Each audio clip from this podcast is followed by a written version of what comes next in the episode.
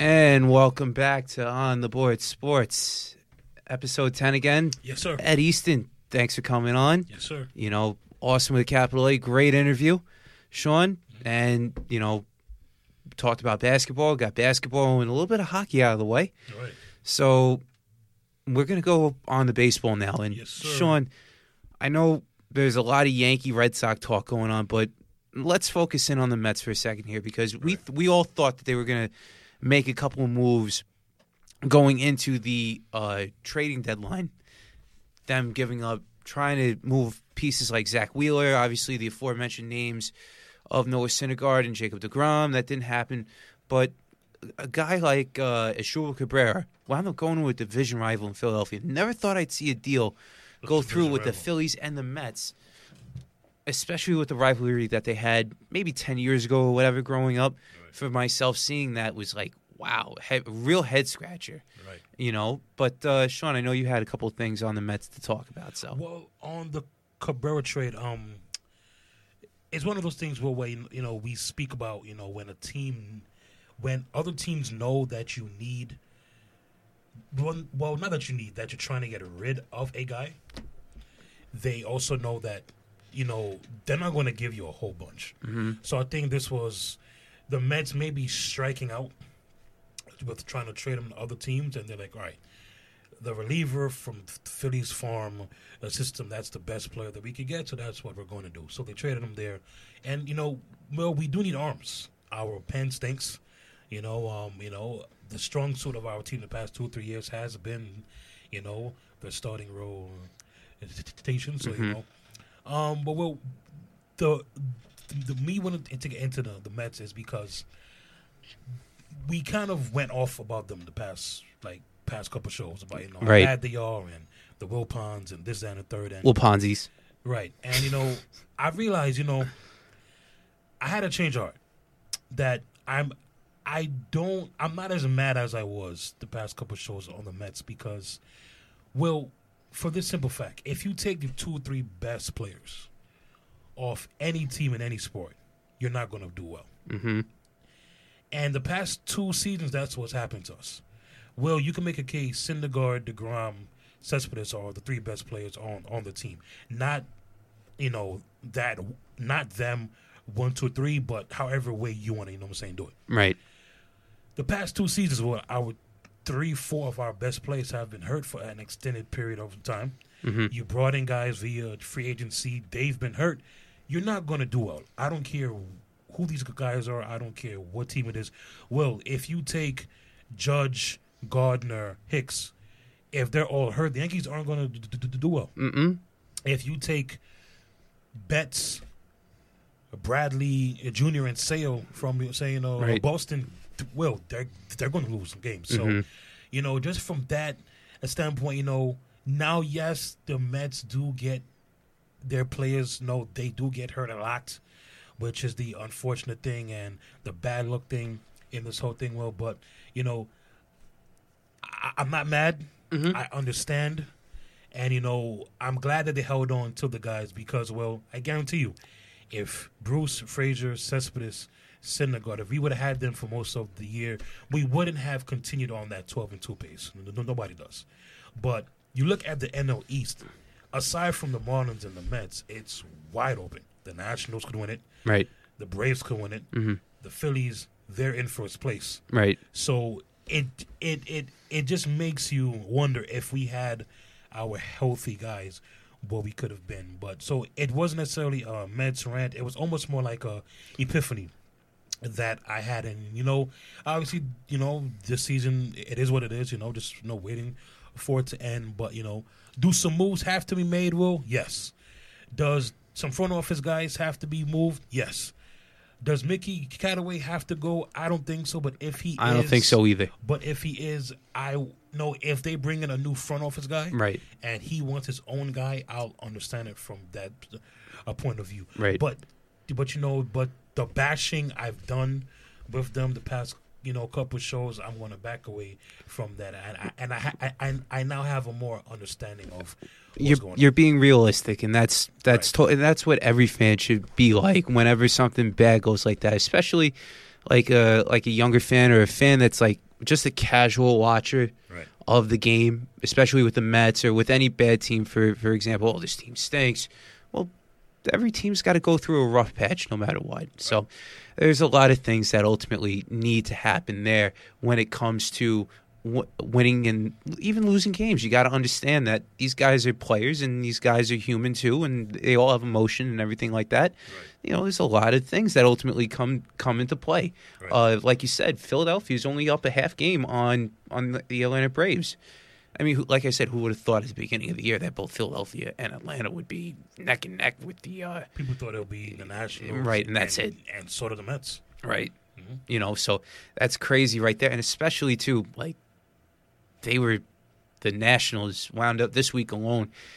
They wound up playing the Mets and they scored 25 runs, 25-4. Hey, sorry to Dude, pour was- salt into no, the no, wound. No, no, dude, I was well. I was watching that game, and I saw them score the first one. Right, and I was watching. I think I was watching a Dateline special on like the ID channel, something. right, And I flipped to see if it was back on, Mm-hmm. and it was back on. So I watched that for like you know the you know five seven minute five seven minute segment. Well, when that went on commercial, I flipped back to the Mets game, Mm-hmm. and I saw it was seven zip. In seven minutes, I went from one zip to seven zip. I said, "Holy smokes!" And so I'm like, "All right, well, the game's done. Like I'm like I'm not even um, watching this." And then I turned to, I think it was ESPN, and I saw on the bottom, you know, well the bottom line I showed you, you know, the stats, the scores Right. of games, and then I saw 16 zip. I said, "What?" I turned, and then, well, when I turned, Rendon hit the three run shot. It was 19 zip. Like when I turned to the game, the ball was in the air heading out the stadium. I said, is it really 19 zip? And then to lose 25 4. I mean, you know, the worst loss in franchise history, the national slash in Expo's biggest win in franchise history. Eh, if, well, I have no words. One more point to go on to the Mets. Jose Reyes pitched that game for a little bit, about like an inning or two. He wound up having a point, uh, not point, a 54 ERA. Crazy. But here's a stat that you might like, okay? Jose Reyes is the first baseball player ever to give up two home runs in a game, right? Pitching. And then he comes out the following day and he hits two home runs, one from each side of the plate Right. dude that Oh, right yes. there alone i mean you can't predict baseball you can't predict anything like that alone that's absolutely unbelievable But well, what did I say a few shows back? Stats like this would only happen to, to the mets It will, of course, a Met will make blunderous history Right. like this. Like I mean, it, it just. But hey, you know, look, like I said, from a realistic uh, standpoint, if you take Will, if you take Aaron Rodgers, Davante, and Adams off of the Packers, as we saw, the Packers are not going to win. mm-hmm. So you know, listen, you know, uh, Mets fans, the best guys are hurt. You know, we're just treading water until the season ends. We look, we have to look forward to twenty uh, nineteen. We see what we do, but let's not bash and be, you know, and be as hard on the team as we've been the, the whole year. moving on now from the team in queens to the team up in the bronx that plays in the big beautiful palace known as yankee stadium billion dollar palace It's not big, but hey, it is big It's- I, listen i was at wrigley field last thursday wrigley field is sort of small friendly confines if you will right. Compare that to Yankee Stadium. Yankee Stadium is huge compared to Wrigley It's a Field. bandbox, but But Okay, you get what I'm saying. yes, okay. But anyway, the Yankees go into Fenway Park this weekend after what we talked about, Sean, for the past couple episodes. Going up against teams that have been absolutely brutal. Teams like the Baltimore Orioles, you should have swept them. They didn't. Now I get now I get Two out of that now I get that Aaron Judge is out. I understand that, but you Proving my shouldn't but- you shouldn't it's- lose. You shouldn't lose to a AAA team at this point. And now with Chris Sale on the DL for the Red Sox, I mean, this is a huge series for the Yankees to capitalize on. I mean, think about this: who they have going up against the Red Sox from the Yankees' perspective. You have CC Sabathia pitching tonight. You have Luis Severino, who has been Uh, yeah, but he's but the break, right, right. he hasn't been good, but he's still the Yankees' ace. J.A. Happ was supposed to start, but instead Luis Cessa is supposed to start on Saturday after what happened. Happ got sick. Yeah, Happ got sick, almost kind of like a Noah Syndergaard, like uh, sickness light right there. Right. And then you have Tanaka time, Masahiro Tanaka going on Sunday. But think about this for a second here, right? You have for the Red Sox Brian Johnson, you have Rick Porcello, Nathan Eovaldi, recently acquired Nathan Eovaldi, and you have David Price, the the million dollar man right there, right? Although they all make millions of dollars, he's the big free agent signing from a couple of years ago. I'll be over at Fenway Park on Saturday. I'll be going with my pops. It's going to be an awesome time. No, I'm not going to be wearing any Yankee garb at all or anything like that. So I'm going to be smart about it. Just wear a white T-shirt and khakis, and that's it. You know.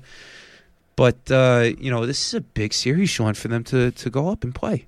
Well, you know, before I touch on that series, now we spoke about you know them not the Yankees not taking advantage of you know what they should do, and like you said, you cannot lose to the Baltimore.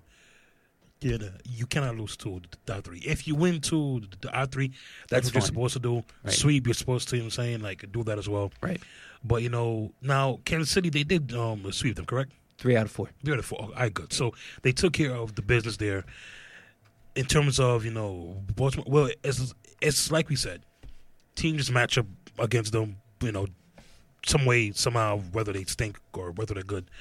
So you know that was a good. Boston did kind of Boston didn't win every game in that stretch, as no one's saying well. So, you know, that's what kept the distance from getting bigger. They were saying um uh, um what it was. However, will the four game set, as you said, it's a big, big four game set. To me, the Yankees are going to win Sunday night. Why? They always beat Price. The, always. And plus, they have Masahiro going on the mound. I think they win that. I think they win tonight. Brian, who? Who? Exactly my point. Right. So CC has to come out and have a and turn back the clock and pitch a very good game. I think the Yankees are going to give him enough runs, and I think the Yankees win tonight. Well, the swing game has to be f- tomorrow or Saturday. Now, I think the swing game has to be tomorrow because you have the ace.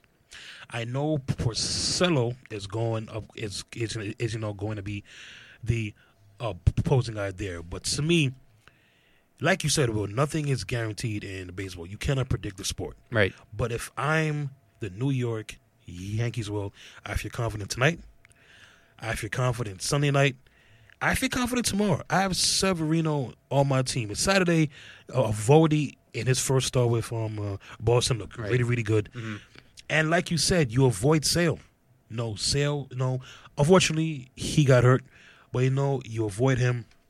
And so, well, they have to. Well, they a sweep would be nice. They a have sweep to. would be nice. They have awesome. to capitalize on not seeing Chris Sale. They They, have to. They have to. And again, knowing that they beat up on Price, well, I'm giving them that win. Like that's in the back.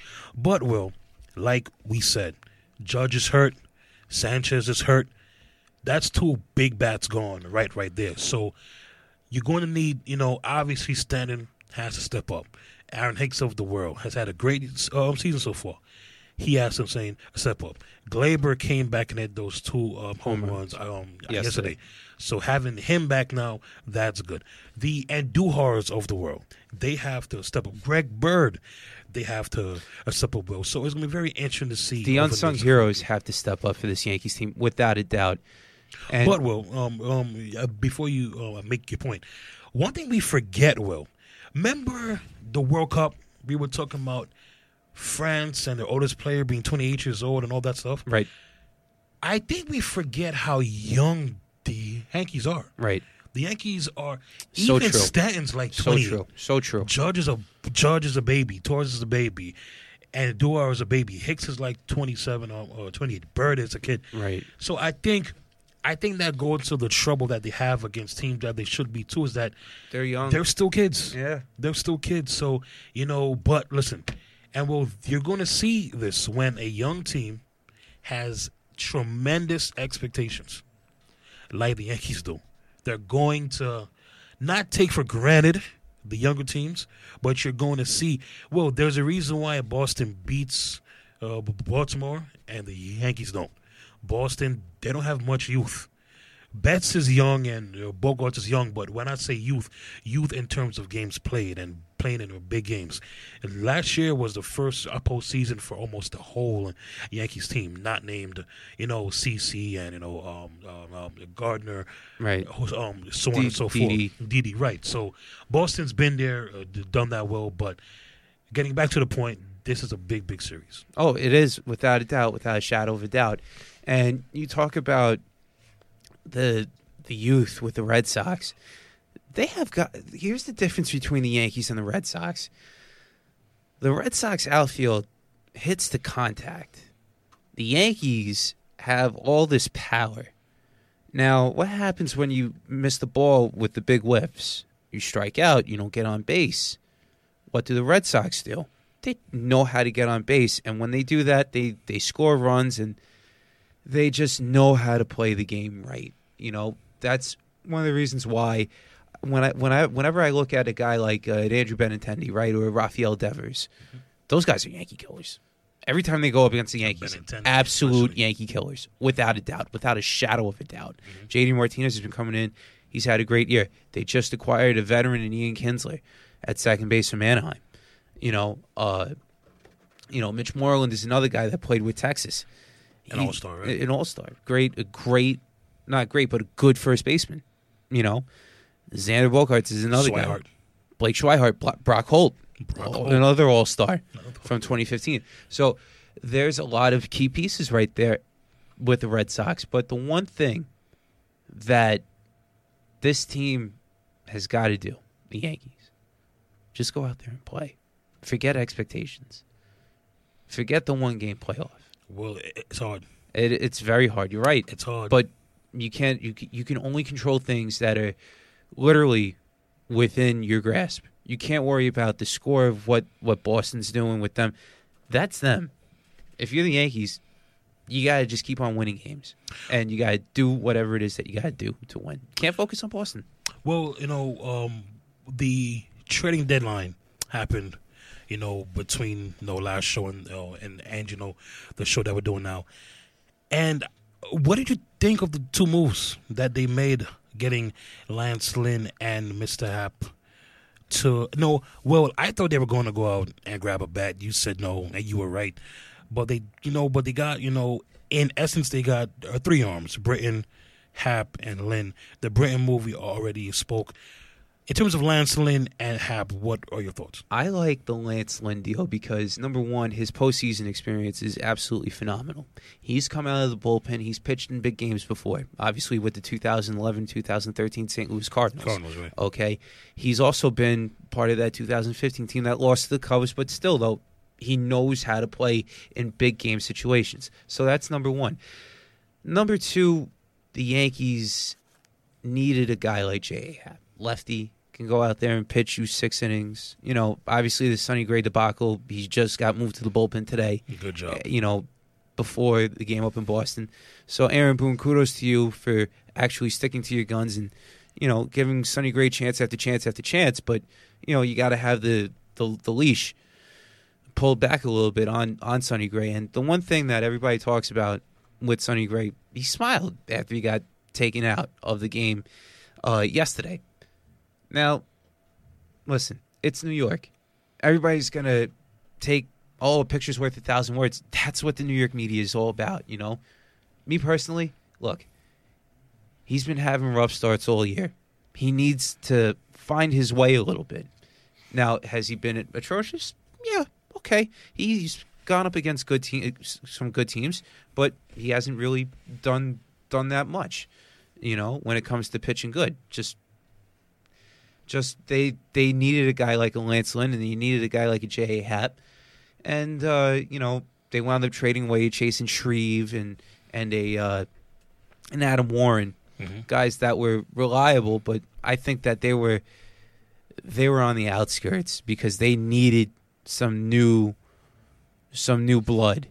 Once there. Britton came on, you kind of knew that Shreve was out. right, I mean, I mean, Shreve even said it, said it that, you know, he kind of knew he would have to, you know, and he was cry- and he was he was really emotional too he after he really got was. traded. You know, so you kind of feel another guy that's young too, you know you you kind of feel for him in a sense. right? you know so but i really do like what the yankees did and like like what i said before last week they they didn't need another bat because when judge comes back in three weeks or in two weeks excuse me and then when you have gary sanchez coming back where are you going to put some of these guys because you can only fit nine players out there on that lineup Well, my answer to that is you could have got a bat, put him at third base, and Dewar doesn't have to play every day. That's and that's only happened because Drury got hurt. Drury's Drury, who's not even on the team now. right I'm saying so. You could have put him there.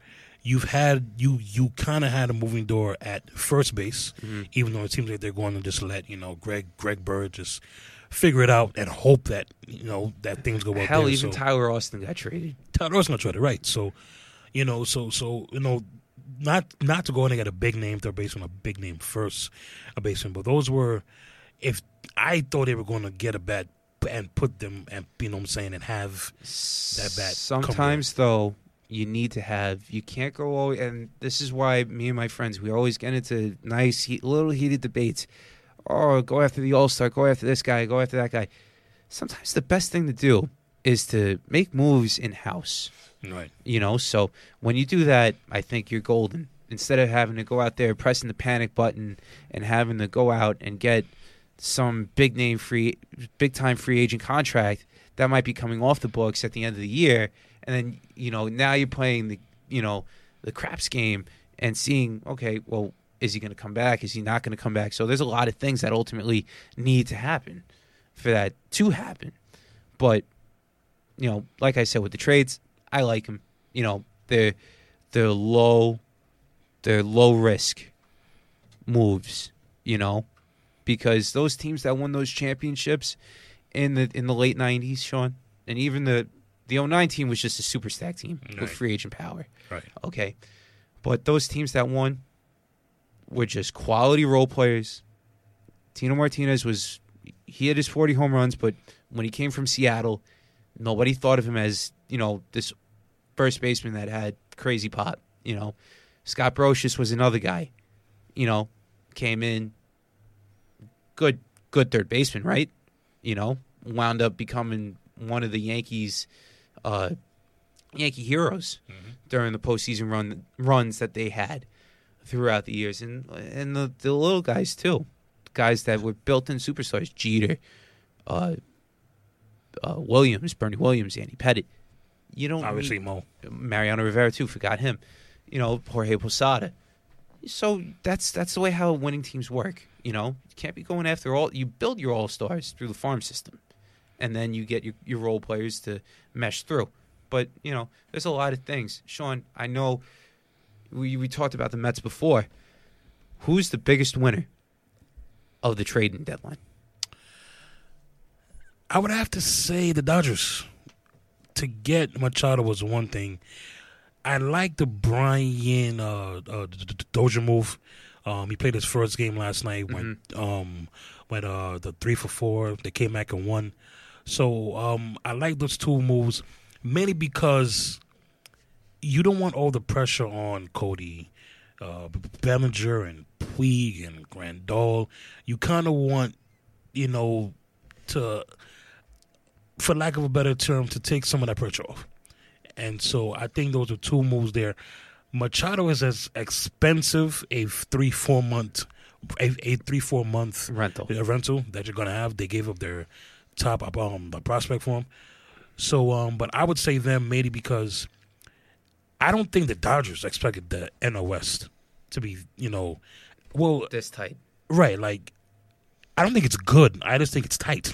Right. like I, I mean like I don't think any of these four teams are really good. I just think that you know all four of those teams just happen to you know not have separated themselves from the other three. Right. So I would have to say them. The loser, I don't know if you were going to ask me that, Will, but the loser, I would say Baltimore. Now I know Baltimore they traded Britton, and they traded Mach- um, Machado, Machado, and they trade Jonathan Schoop. Jonathan Schoop. But Adam Jones stood down on that team. Can't tell me that you know you, you couldn't have him. Saying got something for him. Chris Davis, he stood on that team. I know he has an albatross of a deal. I understand that, but to me, you could have ate some of that to just get what you can for him. Right. Just get what you can um, Right. for him.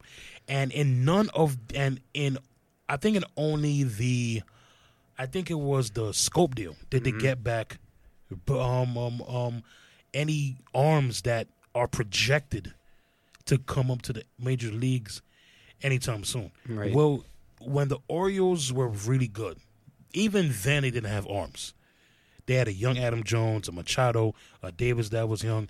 Um, they had um, a Pedro Alvarez. Alvarez. Right. So you know, so yes, they traded three of you know their better uh, players. Well, but even you know, Fox Sports, ESPN, even the, even they said that they did not get back the whole of prospects that they should have gotten trading those three guys. Right. And when you do that, you kind deserve to, to, to, to take a L. I think the biggest winners of the trading deadline are probably the Pittsburgh Pirates.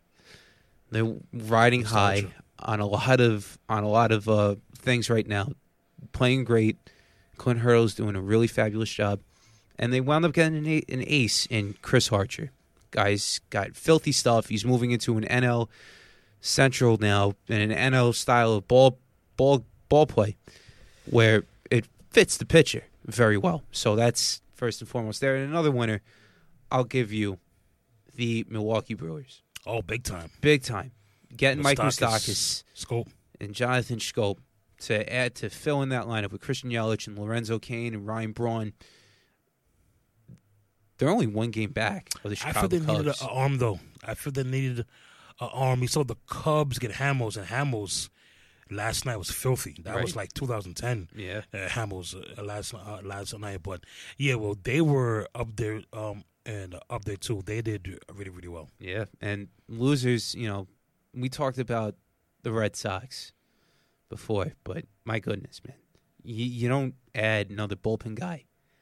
I mean, other than Craig Kimbrel, I know we praised them. la- too, right. We know we we praised that bullpen last week with Craig Kimbrel, but you know, the Nationals could trade away Kelvin Kelvin Herrera. You know, uh, Joe Kelly, he's outside of what happened with him and Tyler Austin, just MIA at this point. You know, right? And you get Nathan Eovaldi. He could be a, a good arm too in the in the to have in the bullpen for a long long relief. But you know, I know the Yankees made a move to go out there and, and get their guys, but my goodness, you know, try and this- is why when a guy like Chris Sale goes on the DL, you got to have some depth. And clearly, the Red Sox, I, I think they they're trying to rely on their on their bats a little too much. Yeah, you know, sometimes you kind of have a, or sometimes you turn a blind eye to certain things that that you shouldn't well when you're when when you're doing well and you're playing well. So you know, mm-hmm. an, another arm would have been well. Well, you know, obviously, well, they believe that you know, kind of like you said, that you know the Yankees didn't need to go out and get a bat. Well, you know, the Red Sox probably believe, hey, you know, we don't need to go out and get arm. We we we believe in the you know the arms that we have here, and we're going to you know just go through it like that. Obviously, they felt that they needed another starting arm, so Eovaldi with Porcello and Sale and Price and whether it's uh, Pomeranz or Eduardo Rod um, Rodriguez. right? So you know, who, know whoever's going to take that um, uh, fifth spot. So you know, we have to see, but you know, um, it, it it it wasn't the deadline that we expected. I think we expected some more bigger names or some like blockbuster three team Right. deals. So we didn't get that. Um, Bryce Harper was on the radar for like I, you know, I can't believe that. I can't. an belie- hour. I can't believe that they would actually do that. I mean, they're only five and a half out of that division. I know anything's possible, and you know, with the way how the Nationals played so far this year, it's been it's been crazy to say the very least. I know we talked about it earlier on in the show, but for Mike Rizzo to do that, and or, or whatever the rumor was, like, why would you even think about moving Bryce Harper? they probably believe well that Harper isn't coming back, and I think Well, Harper is going to start contract talks at 285, which is what Stan got, correct? Something or like was it three and change? Three and change. That's where Harper's going to start. Start. That's. I don't it's think Washington wants to pay him that because it's going to be because to pay someone three close to four hundred million dollars, you're going to have to spread that out over the course of eight, nine, ten years. That's what. And do you really want to pay someone? That's what that the Mar-? That's what I'm sorry. That's what the Marlins did with Giancarlo. You know, Right. they gave him that massive extension, but yet he could opt out of after his third year or fourth year into that deal. And the thing is, the Marlins didn't trade Stanton because he was doing bad. The guy led the National League in home runs uh, last year. Right. Derek Jeter just took over and felt like you know the payroll we have does not support having a guy making three hundred plus a million, and we have to you know start from scratch and build it up and stuff like that. So, but he was er, to me he was earning that deal. Like Oh, he was playing really really well. Aside from the one year that he got um, hit um um hit, um hit. I th- I th- was it the face or was He it got hit in the Hit in the face. So aside from that, you know, year, well, no, he was playing really, really well. So, but you know, um, well, and I have a feeling sometimes, well, the best moves are the moves that's are the moves that you don't, Don't make. make. Right. And I think, well, I think the Nationals are going to find a, find a way. They play the Reds for 4 Mm-hmm. They're coming up, so I think they're going to find a way. Well, October. I think they're going to find a way because the Braves are starting to come back. The Braves that haven't been playing well. I think the youth. Well, remember I kept on saying I felt the youth would get to France, Right. And it never did. Right. I'm saying it now. I feel the You're youth is getting t- to the Braves. Right. I feel that those guys. I don't think they're wearing down. I just think that you know when you're in a, uh, race Right. and you're playing against a team that's also in the race. Well, I think it's almost like what you said. You kind of get caught up looking at the scoreboard and reading like news clips and reading um the vi- uh, You lose videos. focus. You lose focus in on the actual, and you lose focus on the journey. You know, everybody's focusing, like I said before with the Red Sox. I'm beginning to sound like Phil Jackson right now talking about this, but uh, no, you know, you can't focus in on the destination. You always got to focus in on the journey. So, Right. you know, it's it's just something that the uh, that the Braves and the even the Phillies have to focus in on. You know, they got to focus in on taking care of what they got to take care of. So, Right. All right, will so um to finish up on the baseball. So like we said, the Yankees have they're on the road for the Red Sox for four. Will will, will be at the game uh, Saturday, so we'll um, definitely have fun there. oh yeah, Enjoy the game. Oh, I you can't wait. Your pop, your dad. So hope you guys uh, enjoy the game. The Mets, uh, the Braves are in town for four, so we shall see what happens there. Will, but it's kind of like we said. If the Mets somehow sweep or take three out of four, this is kind of the Braves coming back to the pack, and it's almost like the Phillies and the Nationals are like fans of the Mets now. hell, the Mets the Mets have nothing to prove at this point. So they're going to go out swinging and you know throwing hundred miles per hour every. And Nothing, if you hit it, great. If you, if you don't, great. You know what I'm saying? So nothing to prove, all the gain. right. So, speaking of uh, nothing to prove in all the game, Notorious Pink. You know, again, every week I mention this, and probably till the end of time. where are you, Notorious Pink? Please, I. th- We need a rapper named Notorious Pink. we do. But anyway, uh, La Vie en Rose. Enjoy the good life with Notorious Pink, a rosé made from the finest 100% Grenache from the south of France with an erotic nose and taste that is simply delicious. Go and find some Notorious Pink at your nearest wine distributor or liquor distributor. Now, on the board sports, we will be right back.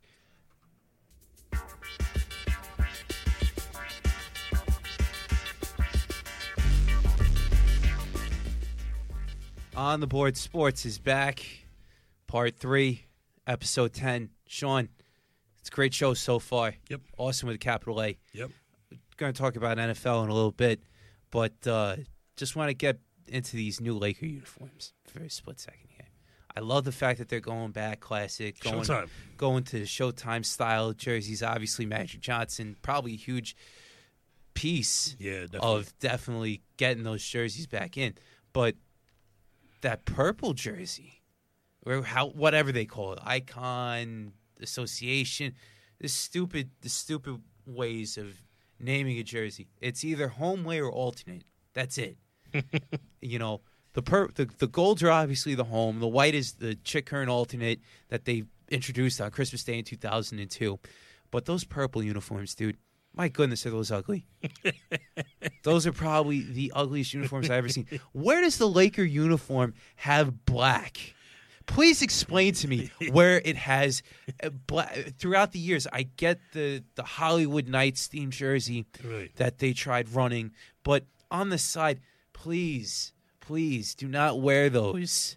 Maybe once or twice to see how it looks. I'm sure they probably look great on the players, but my goodness, that is not eye catching at all. When you think of purple and gold basketball within the Los Angeles Lakers history, you do not think of black.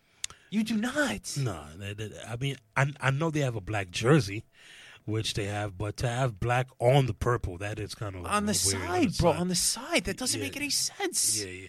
Like they should have like if you're gonna go black on one jersey, go black on either go black on all or go black on none. But to have it on the purple one, you know, it it is kind of odd. That's but ugly. I'm gonna buy me a original, you know, home one because Right. That gold one is very nice. it is. It very is. very nice. E- even, I'm even just debating should I buy the LeBron one, the bald one, Kuzma one, but maybe not bald, but but the LeBron one or the Kuzma one. That's very very nice. But yeah, well, I, I think well, I mean, it's I mean it's okay, but remember, well, the NBA also did they don't have the home and away, um, that same rule, I know. so you could wear any jersey. You kind of want so Yeah, maybe get- they I- won't wear the purple one a lot. I I, can get- see them maybe I mean, doing the white and the gold. Listen, I mean, last year they didn't wear the purple at all since Nike took over for the first year. Right. So, speaking of another team that got, is about to get new jerseys, the New York Jets. I saw. And the, the New York Jets at the beginning of next year, they'll be unveiling new jerseys And showing they're going to go to the vintage the Kelly Namath, Greens. the- right? If they if they make an enhanced Kelly Green, that would be that would be awesome. Oh, that would be great. That would be great. Hopefully, they won't go for the mid '90s look. Yeah, that was kind of That that's with the black. That's, yeah. Yeah, that's ugly, you know. But the Jets right now, Sean, great segue by the way. Awesome. Going going in from jerseys and Jets and Lakers and everything like that.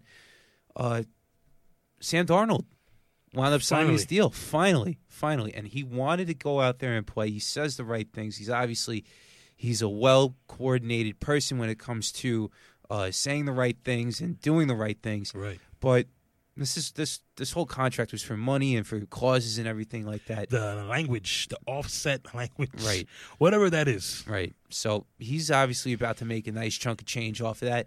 But do you see this affecting, you know, the Jets in any way, shape, or form? The contract or the Just in or- general, or just waiting out for a couple days. I mean, no, no, because you know it, it. You know, he missed three days, but you know, when you start to miss weeks, I think that's when it takes it kind of takes a toll. And what I think Todd Bowles and crew was smart. I don't think they went too deep into the playbook yet. I think they kind of knew, hey, you know, this is going to get done this day, that day. So, you know, what I've been hearing is Teddy Bridgewater has been blowing people away at camp, and you know, I kind of want to know where Maccagnan had a change of heart. To me, you don't bring in Bridge or Bridgewater, who's only 25. I, I think we forget how young this guy is. Mm-hmm. You don't bring in a Bridgewater and then draft, trade two second round picks and a third First- one Right. next season to trade to you know because what if if Teddy uh, Bridgewater lights the world on fire, which I'm sure the Jets hope that he does, so they could trade him. But well, what if they're doing well? What if the Jets start off eight and two? Right. What if they start off ten and three? You're not trading Teddy Bridgewater Nope. because you want to have Sam Darnold start. So I, I kind of, I'm kind of maybe. I know it's a one year deal, and you're going to bring in a quarterback regardless. But you know, I just kind of want to know where Maccagnan had the change of heart to give up all those picks to move up. Maybe he knew that the Browns were going to go Baker um, uh, Mayfield. right before anyone else, and he was like, you know what? Let me trade up to make sure I get my guy. So Two things. Two things when it comes to this. Okay. Actually, three. Number one, the Jets needed a quarterback no matter what. correct. Every every draft so far since what 2008 maybe 2007 has been defense on the first in the first round and it's it spoke for a while. It's it worked that- out minus, you know, Right. two picks. Right, because the Jet defense has been good somewhat to a degree. yeah. You know, obviously they haven't made it to the postseason since 2010, but the history does speak for itself. Right. Now, the other thing is their second round draft pick, Sean, we mentioned this before. They just don't necessarily they didn't it didn't eat, add up, you know. They Last get- year it did, but the years you'd be right. correct. You know, they just didn't work out. You know, Devin Smith, torn ACL, Christian Hackenberg, you know, guys like that, they just didn't pan out. Now you're setting your team back a while because of these draft picks not going through. So, in essence, Maccagnan's like, okay, we need a quarterback for the future. We have a guy that's a win now guy in Teddy Bridgewater. Why not? You know, maybe Teddy Bridgewater will come over here and say, "Hey, you know what? He'll light the world on fire for year, for one year, and then he'll probably get his money. We have we have our own guy It that's going to be right. here. It makes total sense. Right. It makes absolutely one hundred percent sense Right. in my mind. So that's why the Jets did what they did there. What does this leave McCown? Because he was brought back. He's in- Ryan Fitzpatrick 2.0. He is. He is. He is. I think the Jets would prefer to not start him uh, week one, and I'm and you know obviously you have to play games first and see what happens. But if Teddy Bridgewater is taking the week one snap, I think that's what the Jets would like. you know what I'm saying? Have him take week one. If he does good, but they're they're not doing. If he puts up numbers, but the record wise they're not doing well, you trade him, you get whatever draft Right. pick or player from whatever. Darnold starts the rest of the year Right. it will, um, uh, works out. But I think the Jets would like if Josh McCown doesn't play this year because I think that means that the, that the season is going the way they want it to go. Unless Will he comes out in preseason and he lights the world on fire, then you kind of got to go with him. Who. Darnold? No, no, no. McCown. Um, no, you go with Teddy Bridgewater. No, I'm saying if McCown comes out in the preseason and he plays extremely well and Bridgewater don't, I think you know for uh for in the sake of you know just trying to win games and at the beginning of the year you got to go with the hot hand. Disagree with that because But- Ryan Fitzpatrick, dude, back. But back I don't when- think you could. I, I see what you're trying to say, Will, but I wouldn't compare the two only because you really don't know. You- You're right. You don't know. Right. But I, what I'm saying is, when it comes to look, when Geno Smith had his chance in 2015, and when he got when he got punched in the jaw, you know, Ouch. wound up costing himself basically his NFL career. Okay, by him getting knocked out over six hundred dollars, but that's besides the point. Okay, Oh, Y- God, you know, he had he had it right there in the palm of his hand. Right. He had Brandon Marshall coming in his first year. He had Eric Decker coming coming through, you know, a year prior to that. You know, And Powell. and Powell and everything going going through. You know, he screwed himself over. And comes Ryan Fitzpatrick. Nobody thought that the Jets would go ten and six with Ryan Fitzpatrick in as their quarterback. Yeah, the receivers were great, but nobody thought Ryan Fitzpatrick was going to bring them to ten and six, and this whole Fitzmagic hoopla would have followed through. And then the year after that, you know, they go up against a tougher schedule. They go up against arguably tougher defenses, and you know, because of that, Ryan Fitzpatrick essentially got exposed, and he didn't get go into training camp. Now, the Jets this season, the only reason why the Jets schedule looks even a, a, a sense of being hard is because they the AFC East draws the the North. Right, So they play the Packers and the Vikings. the NFC North. right. So the Packers and the Vikings, Mhm. the Bears, and obviously Detroit on Monday night. um, Week one. Week, week one, right.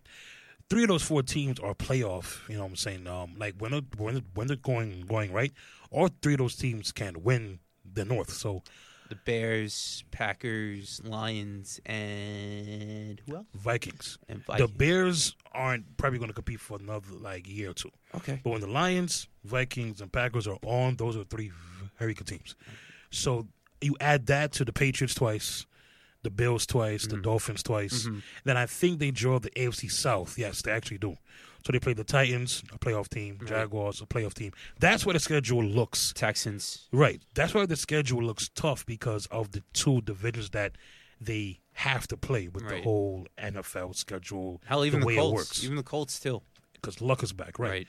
So I think, but I mean, I see what you um, saying, but I think Bowles is gonna, you know, see how it goes uh, preseason, and then they'll make uh, uh, the right choice. But, um, ev- but from what I've heard, your Bridgewater, Bridgewater's been camp, setting the world on fire. and the receiving cores are really, really good. They're playing Pryor at number one. It's under. It's an underrated wide receiving core. I Very underrated. Very underrated. They're playing Pryor number one, Enunwa number two. They're playing Robby in the slot That's at smart. six three. That's smart. But he's the fastest guy on the team, and you, and you, and you need speed, speed, speed like at that slot. So it makes you think that that their best receiver from last year, aside from uh, obviously Robby, right. Kearse, play, he's number four now. So that's tell you that depth that they have. That your second receiver Even from Chad last year is number four, and Hansen's probably number five, or, uh, five or six. He's been setting the world on fire too, in uh, at Jet training camp. Right. So it goes to show you that that the depth that they have, like we said on the on the preview show of the camps, Crowell is there, uh, Powell is still there too. Um, Thomas uh, Rawls, he's there as well. So Mhm. it's gonna be very very interesting to see next week around this time the Jets play the first um uh, a preseason game. So we shall see how things look. Obviously, you can't get a good idea from the first uh, preseason game. So more like Right. in two or three weeks, but the preseason does well. Happy football season to you. The- Happy football season to you too. Week one. does start today. Yes. Hall of Fame game, Ravens at Bears. Um, before we get to the other team in New York, well, I'm very interested in seeing Lamar Jackson, first round pick from Baltimore, only because a lot, a lot of people think he's not going to be good. They think he's a receiver playing quarterback, Mhm. he's a running back playing a quarterback, and I just say give the guy a chance. Of course. Give, give the guy a chance. Of course. And you needed a quarterback anyway. Right. Flacco hasn't, you know, uh, put up, you know, the type of season that you wanted to have. They've missed the playoffs the last week or the second to last week. The last two years, Flacco was a big part of that, throwing picks and fumbling. So you know, I'm very. I, I know it's only you know the first game. Happy that football's back, but I'll be watching to see how Lamar Jackson operates an NFL in offense. What can I say more about you know the Chicago Bears? Just want to see what Mitchell Trubisky and Kevin White have to offer. You know, especially Kevin White, guy that's been hurt recently, was a top ten pick a couple years ago in the NFL draft, and he's supposed to be an explosive receiver. And now he's coming back. He's healthy. You have a great pocket passer in, in Trubisky coming into his own. I just want to see what a guy like Kevin White's going to have to do and what he's going to have to accomplish in order to keep his job. You know, within within that Bears team because it's his job to lose. Outside of who, who was it, Allen Robinson? Yep. You know, the new signing over there, and having a great running game with Jordan Howard. You, know, And uh, Tarik Cohen, the shortest guy in the league, not named Darren Sproles. Right. So, you know, there's a lot of things going on over there. But Sean, another thing too, Eric Decker goes to the Patriots, and Jordan Matthews he got cut by the. He New did England not get cut. He did not. They put him on the reserve football list, which means that he's still a member. So why did I of the team. read? So then why did I read before that he got cut? They were going to, Okay. but the injury isn't as bad as they thought it was. So they're going to put him on the reserved injury list. Right. It's kind of like a PUP list, Right. but it's a shorter one. Right. PUP. You're, I think you're out for like six or eight weeks Right. or something like that. I think. I think if he's not back by I think we, I think the beginning of the year, then they cut him or they do what. But they did had um, Ian uh, Rapoport. Right. I saw that on the way here that they did not cut him. He's Okay. on, he's on the reserve list. So we got that all fixed out and ma- mained out. Mhm. So what do you think about that move, Eric Decker going? I to the love Patriots? it. I, I think he didn't look good last year because the Titans were not a or were not a passing team. Right. You know, they depended on Murray and Henry, the you know, you know, exotic smash mouth, Mhm. as it was called. So, you know, um, I think he's, I think he has something left, and you know, he's coming into an offense now where, where you have um, Edelman's going to be out the first the four games, Right. 'Cause, you know, obviously Gronk is always going to be the number one guy, but now, and they traded Cooks. You're like, damn, well, you know, who's going to be uh, catching the ball? You add Gronk with Hogan, Decker is now there, and then week five when Right. Edelman comes back, the Patriots never needed a number one guy. The Patriots just needed smart guys that were uh, fleet of foot. Decker is very very smart. He's not fleet fleet of foot as he was, but I think they have a plan for him, and I think he's going to do really really well. I'm not saying he's going to catch 80 balls, go for a thousand yards, Right. but I think it's the right fit because of the type of offense that they run. So actually, I like it. Speaking of one wide receiver to another, Odell Beckham Jr. He shows up to Giants camp and looks like he wants to. Him and the Giants, they want to be a match made in heaven for years to come. Sean, what do you see coming out from from this with the Giants? They started contract negotiations finally. I believe it was on Tuesday. Right. Um, you know, and um, you know, from what you're hearing, you know, he wants Antonio Brown money, seventeen million per year. The thing with Antonio Brown is he hasn't been hurt. Antonio Brown deserves every penny. The guy is on the field uh, every single week. So, you know, um, I think they'll get, get it done because everything they've asked OBJ to do, he's done. Right. Mandatory minicamp, he was there. hmm OTAs, he was there. hmm Anything giant football related, he was there on time. Right. And you haven't heard of since that whole video of him, you know, with the white powder and and the girl, you haven't heard a peep about him since. Okay. And I think that's exactly how they want it. He's done his part behavior wise. Now he it's almost like him and his team are telling the Giants, you asked us to, to do A, B, and C. right. check. We need you to complete and do X, Y, and Z. And they're starting to do it now. I think the deal gets done. I don't think he'll play in the pre-season though. I don't think he's gonna uh, take that chance. I know they. I know they. They want to see him play a game, but I think Beckham's team is smart enough to know. Look, you know what he is. Practice isn't games, but he's making cuts. He's he's diving. He looks like the old him. I think they get it done. And will you add once he's officially you know back on board, Barkley second overall pick, Shepard, Engram, a revamped offensive line. You know things will things. The Giants' offense could score a lot of points. It can. It has the potential to with Evan Engram, obviously Odell Beckham Jr., Saquon Barkley, Shepard, yes, Shepard too, Sterling Shepard. You know, there's a lot of key pieces over there. The thing is, though, can that offensive line hold hold intact for Eli Manning? Because you need a lot of time back there in that pocket in order for that for Eli to get the ball to his receivers. So, another reason why I hope this deal gets done. Week one, Jaguars at Giants. oh yes, it's gonna Jalen be Ramsey against OBJ. Holy smokes! that's a marquee matchup right there. or if he changed the field, then um, the other corner the Jaguars have um, Bo Bouye. Bouye. So going up against the best cornerback tandem in the league, Mhm. they almost had twenty picks just those two guys. I think I think Ramsey had eight and uh, uh Bouye had six. So Wow. so fourteen picks between two guys Yeah.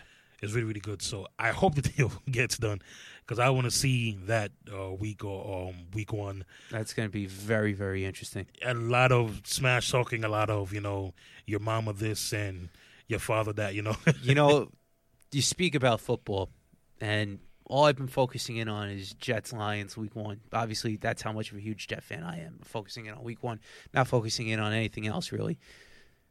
Thank you for reminding me about that Mhm. with regards to Giants and Jaguars because that's going to be a very, very interesting matchup. So, Thursday night, the opener, Falcons, uh, Philly. That's going to be a hell of a game too because don't forget the Falcons were on the three yard line, fourth and goal, right, and to me, the worst play call of the season last year was the Falcons play call, fourth and goal right, at the three with like eight seconds left. You throw, you roll out Matt Ryan, and you run like uh, what's called a fade stop right. to Julio Jones. Mhm. Everybody knew that knew the ball was going to Julio Jones. Mhm. Disguise it somewhat. You roll Matt. That's not his game. Rolling out, throwing the ball to him. Philly easily, and then Julio have to change his route because the corner kind of knew it was like a fade, like a fade stop. So instead of him coming back to do the stop part of the fade, Right. he just ran the fade, and Matt Ryan threw the ball as if it was a fade stop, and it was a easily deflect the ball. So, you know, so you know, Philly, obviously, they won the whole thing, but they almost lost. They almost lost, Will. So Yeah. that's gonna be a very, very uh, interesting uh, week one uh, matchup. All of this will lead up to in a couple weeks our NFL preview show where we pick division winners and conference champion and Super Bowl champion and awards and stuff like that. So, well, I'm just glad that football's here. Uh, colleges are starting to practice too. So, this is the time. This is the time of year that we, you know, we wanted to come. Baseball is in, you know, the middle of the summer. Yeah. I think I think uh, Sunday's gonna be like 91 degrees. It's gonna be really, really hot. So this is we were waiting for this time of the year, and it's here. It is here, and it is absolutely beautiful, and it's going to be awesome with a capital A. Gotta get that on a T-shirt, Sean. I know I said that the second. We need time. t-shirts. Yes, correct. We got to get T-shirts. So, Sean, you have any final thoughts?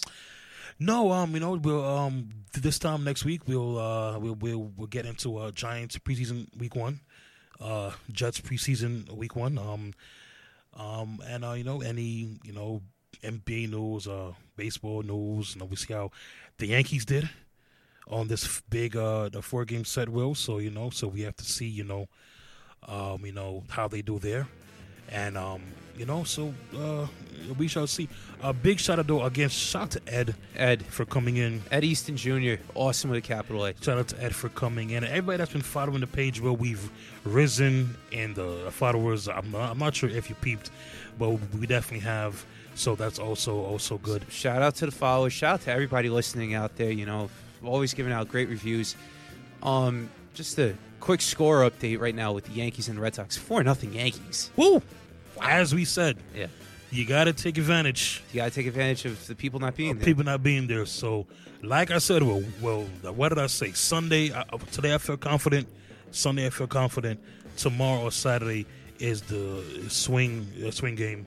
Yankees. I, I know it's still a long way to go. Right, I know. Four nothing. especially Sa- especially Saturday too. I'm going to Boston, so it's going to be awesome. Same trip, man. Uh, thank you. Uh, just quick shout, couple shout outs. Uh, number one, shout out to Gotham Podcast Studios. Yes. Brianna and Matt Peters, you guys do an awesome Shout out job. to Leo, the ones and twos. awesome, awesome Leo with a capital A, and you know, again, it's just phenomenal. Chicago, obviously local three. You guys are great. Although you guys didn't bring home the championship in the Midwest tournament, still an awesome, still a great time being there with each and every one of you guys out there. So, you know, Chicago, great town.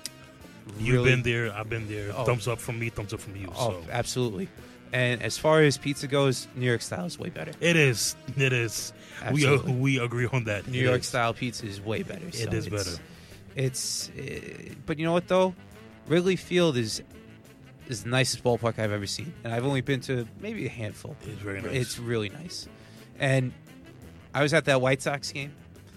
Just, I think the the Mets and the White Sox are just right there, so not good. Baltimore is worse. Well, thank you. Thank, uh, thank you very very much. Yes, but Don't get me started, the Will. Yankees. I'm not going to get you started. Thank you, Will. Sean, it's been a pleasure. Episode 10 in the books, baby. Yes. In the books. Can't wait. Can't wait for episode 11 to come out. All right. So everybody listening, again, shout out to Gotham Podcast Studios. Everybody listening for William Drucci. We'll see. I am Sean Thomas, aka Sean T. Give our Instagram page follow at On the Board Sports. On the Board Sports is logging out.